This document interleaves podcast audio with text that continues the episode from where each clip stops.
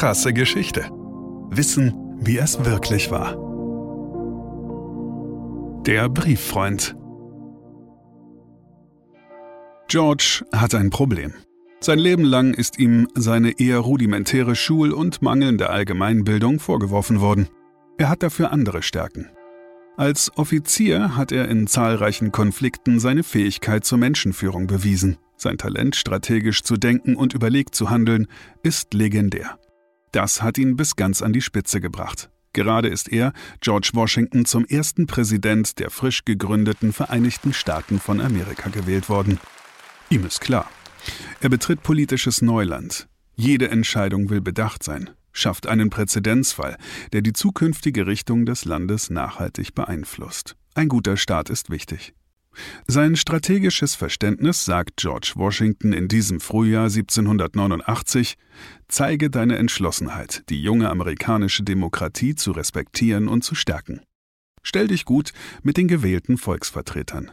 Mach dir Freunde, ebne den Weg für die Zusammenarbeit mit dem Kongress. Schreibe einen Brief, der all das ausdrückt. Und da ist das Problem. Seine Selbstkenntnis nämlich sagt ihm, wie um Gottes Willen soll ich das machen? George Washington weiß, so einen Brief kann er nicht schreiben. Wie soll er das, was er fühlt, was er will, in die richtigen Worte fügen? Er kann viel, gut formulieren kann er nicht. Und Zeit hat er eigentlich auch keine. Aber Probleme sind da, um gelöst zu werden. Und da ist ja noch sein Freund James Madison, gerade selber in den Kongress gewählt, der soll ihm helfen. Schließlich war dieser schon maßgeblich an der Formulierung der US-Verfassung beteiligt. Father of Constitution nennen sie ihn sogar.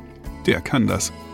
Washington bittet Madison, in seinem Namen dem Kongress einen Brief zu schreiben, in dem im Wesentlichen steht: Ich, der Präsident, freue mich auf unsere Zusammenarbeit.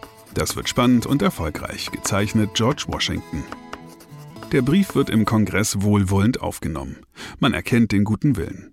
Da auch der Kongress seinerseits Wert darauf legt, die Zusammenarbeit mit dem neuen Präsidenten fruchtbar zu gestalten, entscheidet man sich höflich, Washington eine adäquate Antwort zukommen zu lassen.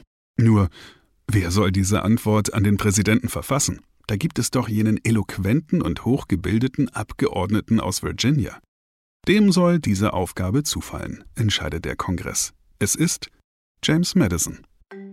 Und so verfasste Madison nun im Auftrag des Kongress einen Antwortbrief an den Präsidenten auf den von ihm selbst verfassten Brief des Präsidenten an den Kongress. Darin bedankt er sich höflich für den schönen Brief und gibt der Freude darüber Ausdruck, dass nun die Zusammenarbeit beginne und man ebenfalls ganz aufgeregt sei angesichts der Aufgaben, die vor dem jungen Land und seinen neu geschaffenen Institutionen liegen. George Washington ist äußerst erfreut über diese Reaktion. So soll es weitergehen. Und weil sein Freund James Madison ja schon den ersten Brief so formidabel formuliert und zum großen Erfolg verholfen hatte, bittet er ihn, auf den Antwortbrief des Kongresses erneut zu antworten. Nämlich, wie froh er, Washington, sei, dass auch der Kongress sich auf die Zusammenarbeit freue.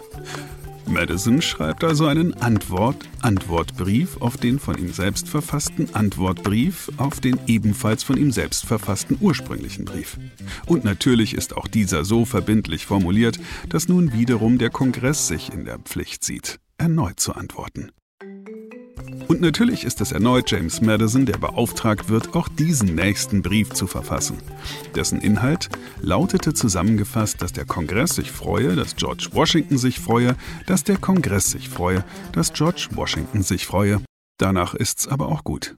4 Briefe gehen letztlich hin und her zwischen Präsident und Kongress. Diese Korrespondenz bildet das Rückgrat der zukünftigen Zusammenarbeit zwischen beiden Institutionen. Der freundlich-konstruktive Tonfall und das daraus erwachsene gegenseitige Vertrauen stärken die junge Demokratie und helfen, anfängliche Unbilden zu überwinden. 4 Briefe, alle geschrieben von nur einem Mann, James Madison, der 20 Jahre später, 1809, selber der 4. Präsident der USA wird. Dem aber der ganze Vorgang jedoch, diese Brieffreundschaft mit sich selbst, so peinlich ist, dass er niemandem davon erzählt. Krasse Geschichte ist eine Produktion von Krane und Rabe im Auftrag von RTL Plus Musik. Autor Christoph Azone. Gesprochen von Markus Krane. Produktion, Redaktion und Regie Christoph Azone, Denise Köppen, Katrin Rath, Ina Wagler, Sabrina Gottschild-Vetter und Markus Krane. Ton und Schnitt Benjamin Sammer, Lukas Wieland, Jean Leclerc, Axel Rabe und Markus Krane.